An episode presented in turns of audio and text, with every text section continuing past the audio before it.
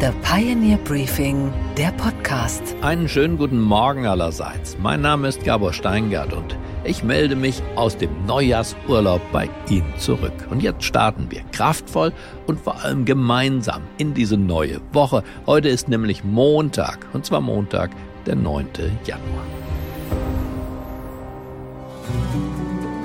Am Wochenende fand das traditionelle Dreikönigstreffen der FDP in Stuttgart statt. Allzu viel ist von der Veranstaltung nicht hängen geblieben, eigentlich nur, dass Klimaaktivisten eine kleine Gesangseinlage zum Besten gaben.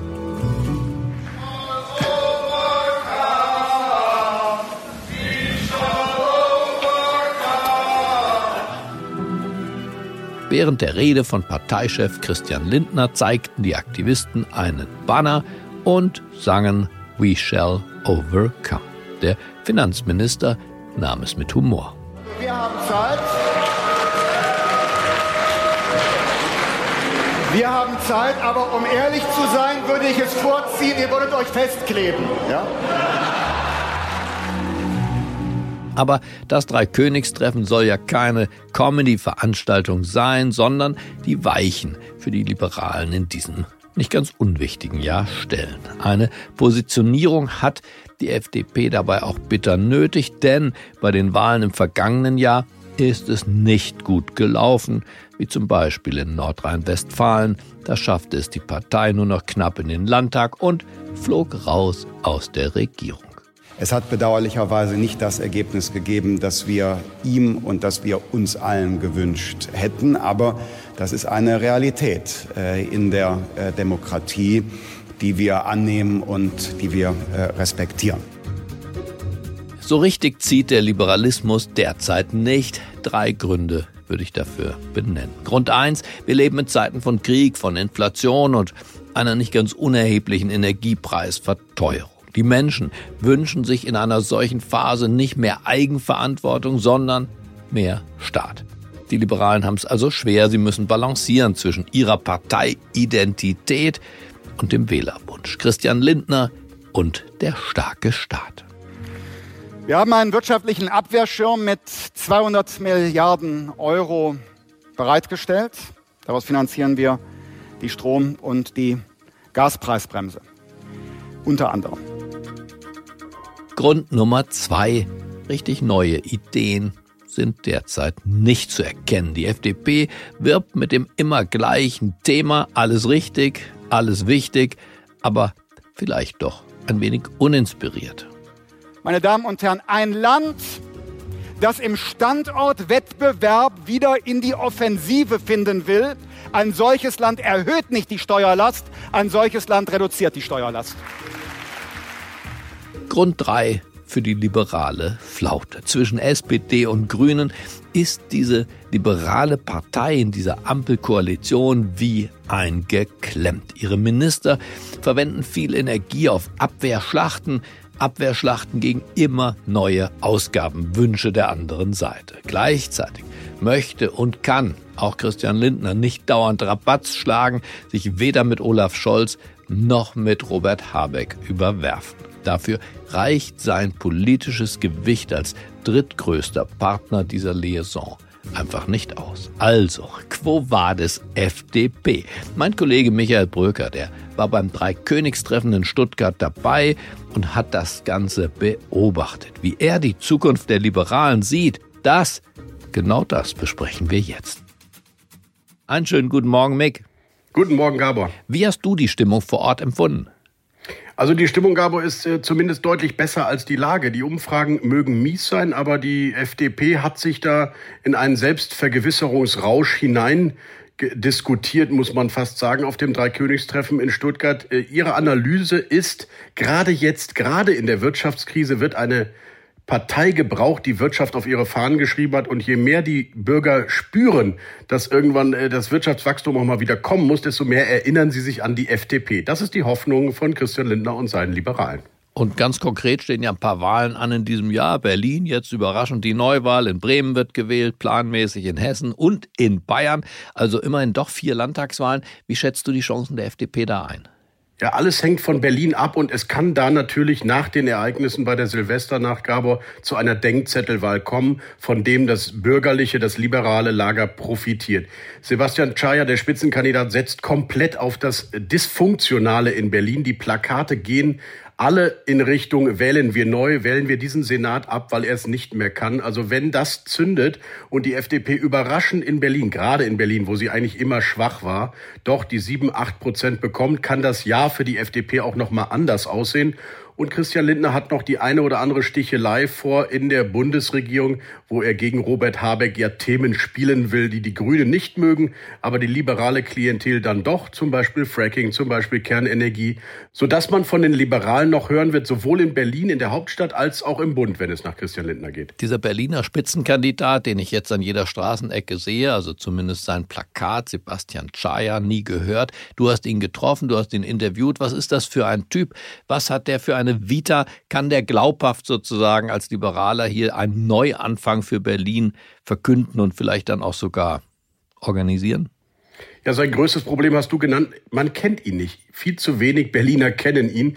Die Plakate sind frisch und wirken dynamisch, aber der Bekanntheitsfaktor ist sein größtes Problem. Und Sebastian Schei hat noch ein anderes Problem. Wenn es sich jetzt auf ein Duell im Berliner Wahlkampf konzentriert. Franziska Giffey oder der CDU-Spitzenkandidat Kai Wegner oder vielleicht sogar Bettina Jarasch, die dritte im Bunde, dann kann es sein, dass die FDP zerrieben wird und das bürgerliche Lager die Stimmen eben auf den CDU-Kandidaten verteilt, der eben noch vorne liegt in den Umfragen. Das ist die größte Angst, wie so oft bei den Liberalen, dass sie bei den großen Parteien und in deren zugespitzten Wahlkampf in den letzten Tagen dann hinten rüberfallen.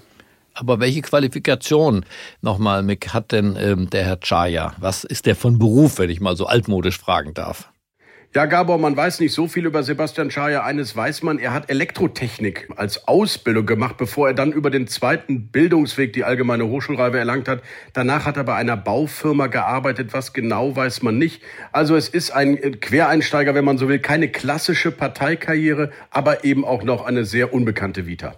Na dann, Mick, werden wir ja am 12. Februar sehen, ob dieser Kandidat reüssiert und dann diese Phalanx möglicherweise erfolgreicher Landtagswahlen für die FDP eröffnet. Vielen Dank für diese Analyse am frühen Morgen. Bitte, Gabor, bis später.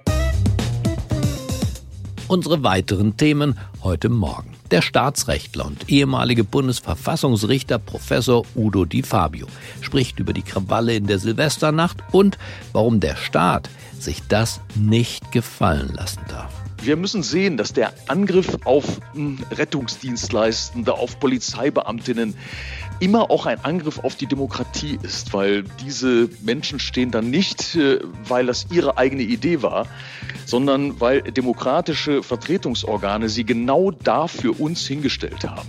Unsere Börsenreporterin Anne Schwedt in New York kennt die wichtigsten Termine auch in dieser Woche. Der amerikanische Präsident Joe Biden sein Name, er beweist, dass er Humor besitzt. Und der Musiker und Produzent Leslie Mandoki feiert seinen 70. Geburtstag. Er feierte ihn am Samstag und wir gratulieren heute Morgen nachträglich. Ja, das ist kein Allheilmittel, die Böllerverbotszone, aber in diesem Jahr haben die drei, die es gab, funktioniert. Und zwar aufgrund der massiven Polizeipräsenz. Äh, und es ist jetzt eine Frage, wie viele Polizeikräfte verfügbar sind, um weitere Böllerverbotszonen einzurichten. Mich hat ganz besonders ein Thema interessiert, das habe ich hier in der Hand. Es ist eine Schutzweste und an dieser Schutzweste ist eine Bodycam befestigt. Und wir haben ja, im Moment eine intensive Diskussion über die Bodycams und die Frage, äh, sind die hilfreich, sind die nicht hilfreich, was können wir tun? Böllerverbot, naja, Bodycams vielleicht, Polizeischutz für die Feuerwehr. Berlins Politiker. Hier Burkhard Dregger von der CDU und Franziska Giffey, regierende SPD-Bürgermeisterin, versuchen es mit Zweckpragmatismus. Die Krawalle der Silvesternacht mit massiven Angriffen, insbesondere auf die Einsatzkräfte der Polizei und auch der Feuerwehr, bleiben ein Politikum, auch in der Woche danach. Ministerpräsident Markus Söder von der CSU meldete sich aus den bayerischen Bergen dazu jetzt zu Wort. Und deswegen braucht es zum einen natürlich härtere Strafen gegenüber solchen Chaoten. Es braucht auch härtere Strafen bei Beleidigungen gegen äh, Polizisten und Feuerwehr. Das ist nämlich so die erste Stufe vor Gewalt, sind die Verbalbeleidigungen. Und in Berlin muss sich einfach was Grundlegendes ändern. Aber sind das alles die Mittel, um dem Staat seine Autorität zurückzugeben, die er zumindest in einigen, vor allem stark migrantisch geprägten Wohnvierteln ganz offensichtlich verloren hat? Die Reaktionen der Politiker klingen oft mechanisch. Irgendwas muss man ja sagen, gerade im Wahlkampf. Professor Dr. Dr. Udo Di Fabio war Richter am Bundesverfassungsgericht, er ist Staatsrechtler und eine wichtige Stimme, auch wenn es um gesellschaftliche Problemlagen geht. Sein Blick wirkt erhellend, zumal wir ihm beim Denken zuhören können. Am Samstag hören Sie die Langversion meines Gespräches mit ihm und heute Morgen einen Auszug. Einen schönen guten Morgen, Professor Di Fabio. Schönen guten Morgen, Herr Steingart. Wir haben in der Silvesternacht und danach alle dieselben Bilder gesehen, aber Menschen gucken dieselben Fernsehbilder und denken dabei nicht dasselbe. Mich würde interessieren, was haben Sie gedacht? Ich bin zutiefst betroffen, wenn Rettungskräfte, wenn Polizeibeamte derart aggressiv angegriffen werden. Es ist schon ein Unterschied, ob bei einer polizeilichen Maßnahme der Delinquent ähm, schon mal versucht zu flüchten oder den Beamten beleidigt. Äh, das ist äh, auch gar nicht so sehr ein Kavaliersdelikt, aber die Verabredung zum organisierten Angriff auf äh, Vertreter des Rechtsstaates, das hat schon eine andere Qualität. Und wenn man den Beteiligten glauben darf, dann hat das auch in der Brutalisierung des Vorgehens schon möglicherweise eine neue Qualität. Die Polizeistatistik meldet vor allem eben nicht nur aus Berlin, Neukölln, sondern auch aus anderen Städten und auch auf das Jahr 2022 rückblickend, dass es überall zu dieser Verrohung, nennen Sie das, zumindest mal zu dieser Gewalt gegen Polizisten, zehntausendfach gekommen ist, aber auch versuchte Mordfälle sind registriert worden, alles mit ansteigender Tendenz. Was sehen wir da? Was ist das für Sie? Kein Kavaliersdelikt, sind wir uns einig, aber was ist es genau? Also die empirische Sozialforschung sagt uns zugleich, dass die Gewalt in der Gesellschaft, Gewaltdelikte in der Gesellschaft tendenziell abnehmen. Also man muss sehen, hier handelt es sich um Einzelereignisse. Das sind Eruptionen, das sind Ausbrüche. Ähm, was im Allgemeinen, im Alltag an Verrohung stattfindet, das muss man sorgfältig beobachten, aber das ist statistisch äh, manchmal schwer zu sagen. Also da zögere ich, ähm, so ein pauschales Urteil einer Verrohung der ganzen Gesellschaft äh, abzugeben. Aber wir haben in bestimmten Bereichen, wir haben, sprechen wir es offen an, auch im Migrationsbereich haben wir besondere Probleme. Und äh, da müssen wir über Antworten nachdenken. Aber über Antworten wird schon sehr lange nachgedacht. In, in welche Richtung sollte hier die Suchbewegung stattfinden? Wir sind uns ja einig, dass wir nicht die Migration und nicht das Einwanderungsland Deutschland äh, heute am frühen Morgen beenden und beerdigen wollen. Aber vielleicht muss sich ja doch im Umgang, in der Einstellung der einen wie der anderen was verändern, oder nicht? Ja, in der Tat. Also diejenigen, äh, die hm, das Einwanderungsproblem sozusagen dadurch lösen wollen, äh, dass sie sagen, wir müssen alle abschieben, die straffällig werden, die gehen an der rechtlichen und gesellschaftlichen Realität äh, vorbei.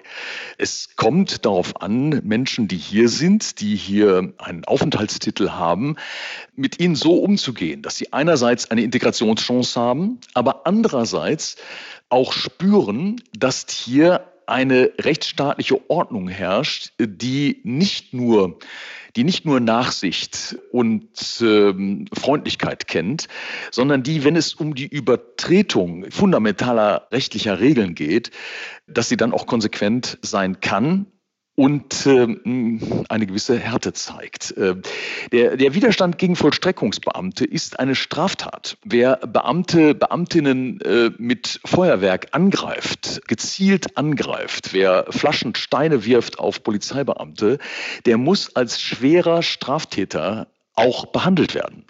Und wenn ich höre, dass ein Großteil oder vielleicht sogar alle äh, regional unterschiedlich äh, am nächsten Tag wieder freigekommen sind, ähm, weil die Voraussetzungen für eine Untersuchungshaft gar nicht gegeben sind, dann stelle ich mir vor, dass das viele mh, hm, Bürger in unserem Land äh, irritiert. Ähm. Aber das irritiert Sie doch wahrscheinlich auch, denn das ist doch nicht der Rechtsstaat, der sich hier wehrhaft zeigt und unsere Rechtsordnung äh, verteidigt, sondern das ist ein Rechtsstaat, der doch zumindest in diesem Milieu als zu sanft und vielleicht auch als hilflos wahrgenommen wird.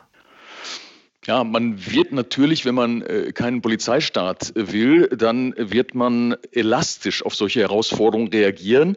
Und wenn Sie flexibel reagieren, dann heißt das, dass Sie nie das ganze mögliche Polizeiaufgebot an der Stelle haben, wo die Angriffe erfolgen. Ähm, also der Rechtsstaat kann auch immer überrumpelt werden. Wir müssen sehen, dass der Angriff auf hm, Rettungsdienstleistende, auf Polizeibeamtinnen, dass dieser Angriff immer auch ein Angriff auf die Demokratie ist, weil diese Menschen stehen dann nicht, äh, weil das ihre eigene Idee war, sondern weil demokratische Vertretungsorgane sie genau dafür uns hingestellt haben. Es sind Angriffe auf die Demokratie.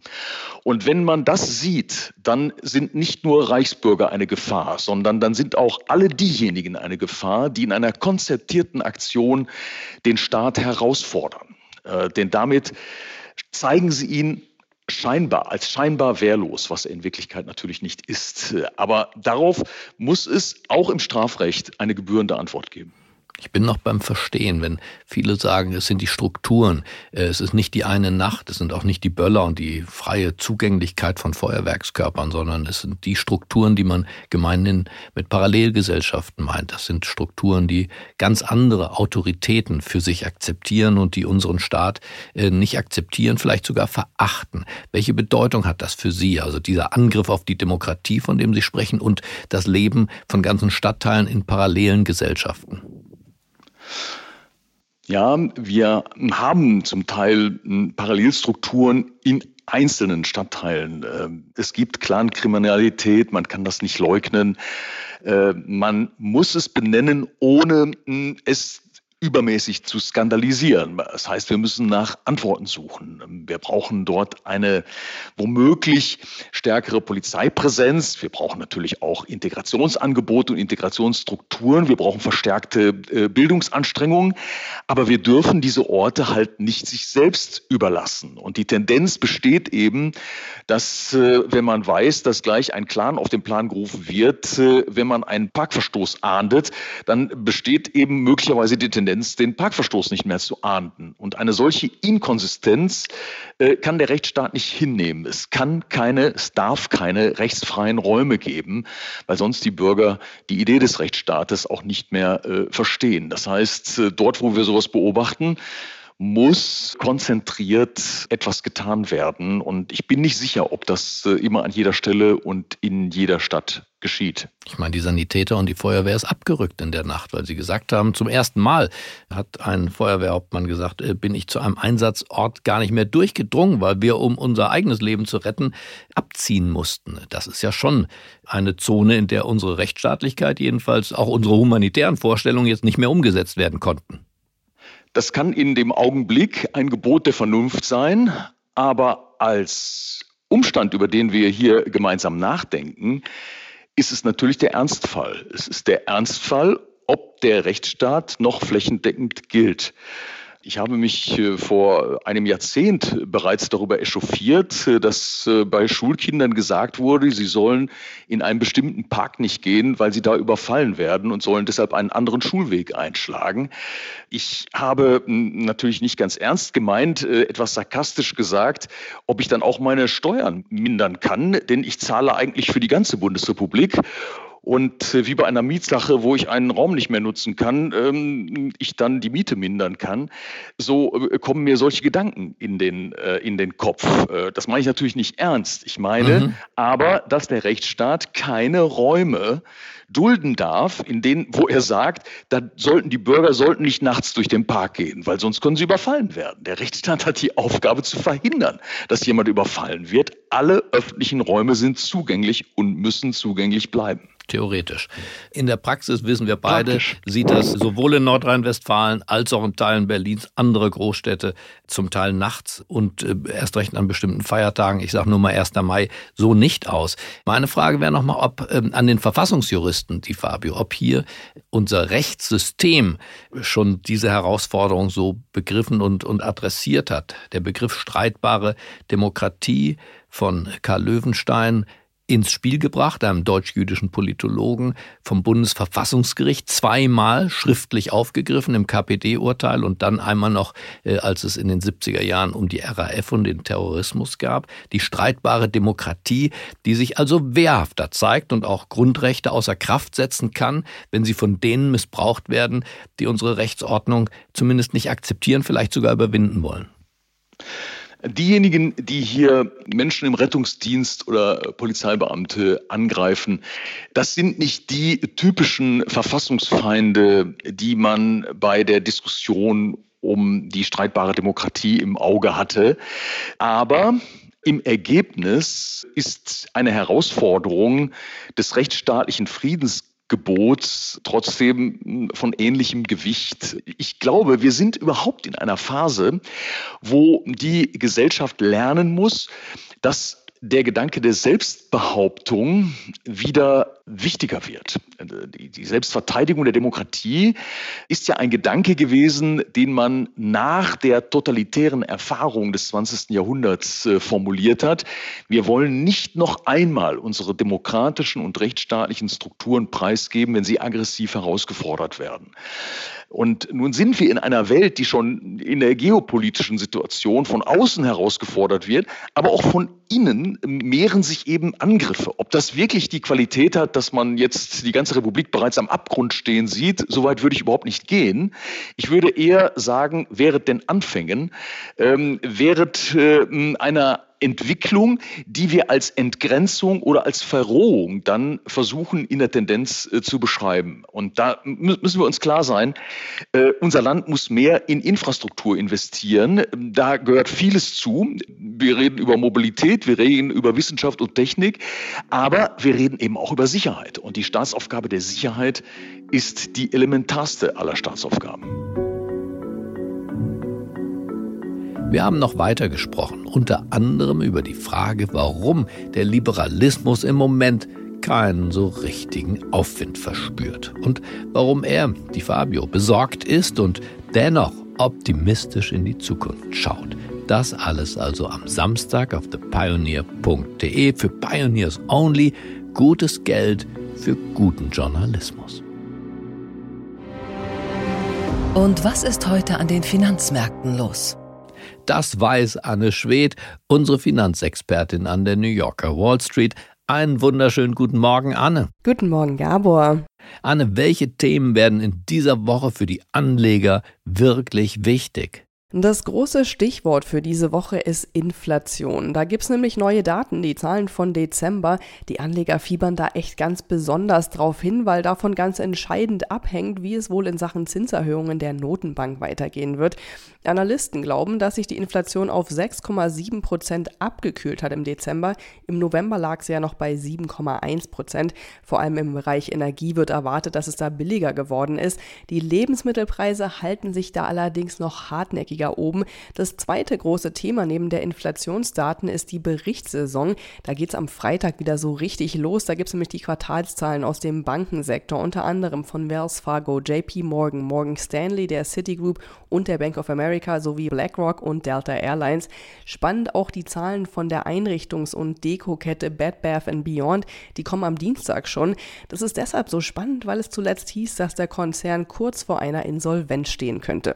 Lass uns noch schnell einen Blick auf Netflix werfen. Der Streaming-Gigant will ja etwas tun gegen das Account-Sharing. Also das ist das, wo der eine zahlt, aber heimlich die halbe Verwandtschaft mitschaut. Warum, Anne, ist das so ein wichtiges Thema für den Konzern?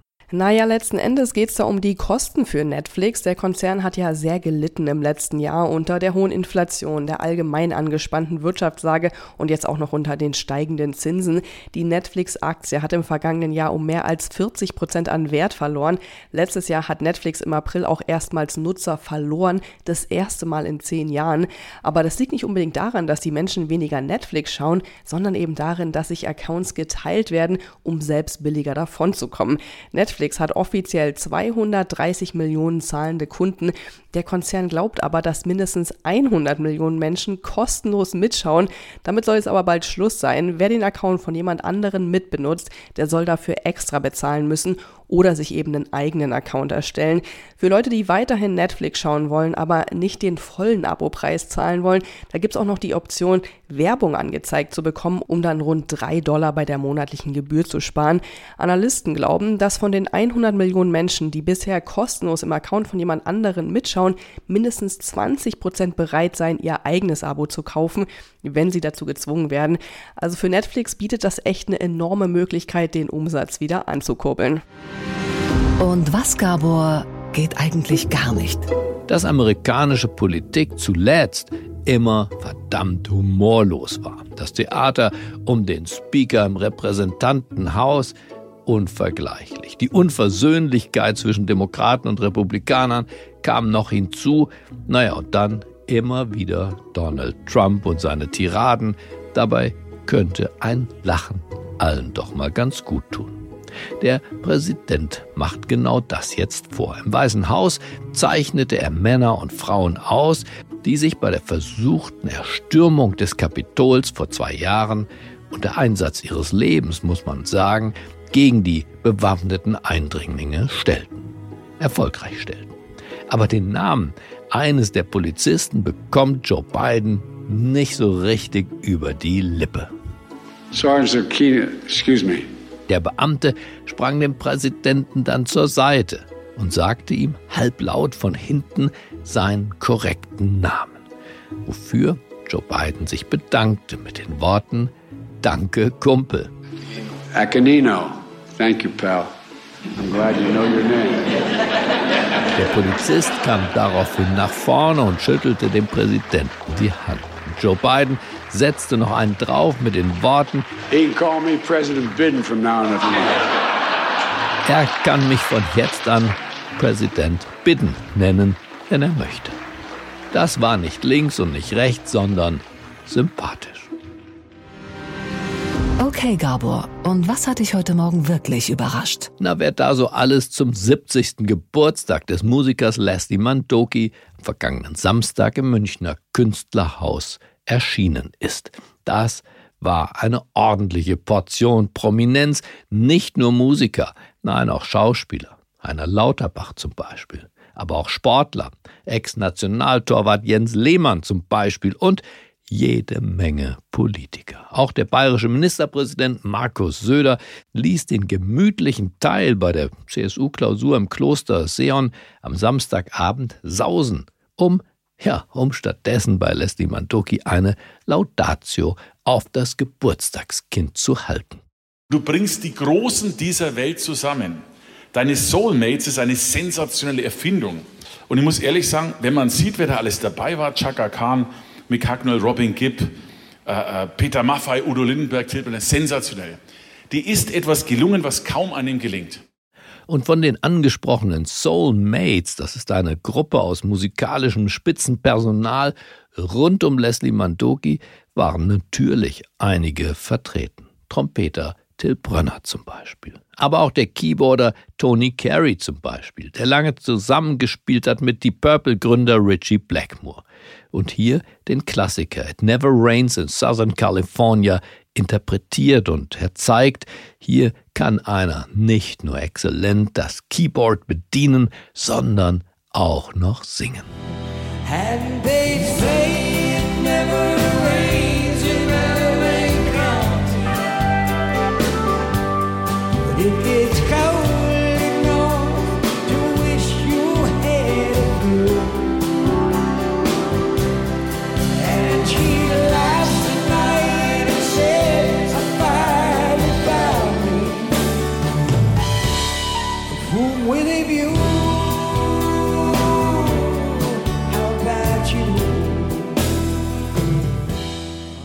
Ein weiterer Weggefährte, Freund und Wohnnachbar von Leslie Mandoki, Peter Maffei, würdigte nicht nur die musikalischen Fähigkeiten von Leslie Mandoki. Es ist im Verlauf des Abends mehrfach angeklungen. Du bringst Menschen zusammen, du bist ein richtiger Brückenbauer. Lieber Leslie, hab Dank aus tiefstem ungarischen, transsilvanischen Herzen. Einen Freund wie dich kann man sich noch wünschen. Und ich hoffe, dass ich dir zumindest ein klein wenig davon als Freund zurückgeben kann. Und natürlich hat Peter Maffei auch noch selbst zur Gitarre gegriffen und seinen Freund Leslie eingeladen, ihn bei seinem vielleicht größten Hit an den Drums zu begleiten. Sieben dunkle Jahre stehen.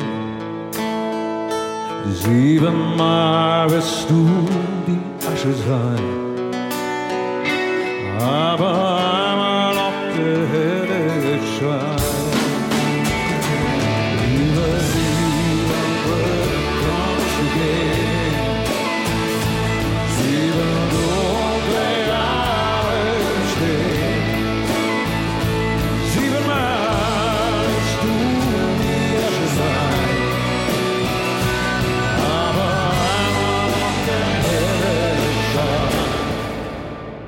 Auch die Familie kam zu Wort. Hier erinnert die Tochter Lara Mandoki, eine Schauspielerin, nochmal daran, dass ihr Vater Leslie aus dem kommunistischen Ungarn geflohen war, um selbst frei zu sein und dann später seine Kinder ebenfalls in dieser Disziplin Freiheitsliebe zu unterrichten. Du bist für uns nicht nur durch einen Tunnel gelaufen. Du würdest für uns bis ans Ende der Welt gehen. Wir sind dir dankbar für das Zuhause, was du uns gebaut hast, die Flügel, die du uns verliehen hast und die Freiheit, in der wir aufwachsen durften.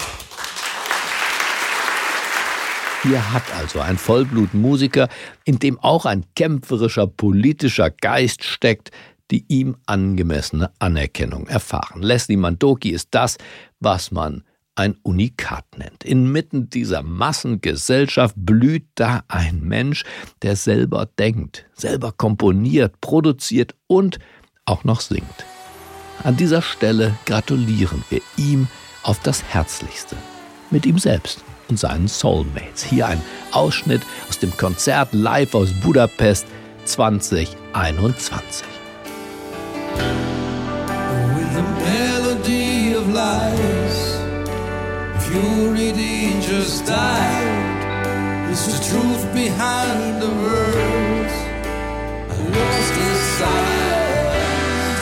Ich wünsche Ihnen einen fulminanten Start in diese neue winterliche Woche. Bleiben Sie mir gewogen, es grüßt Sie auf das Herzlichste. Ihr Gabor Steingart.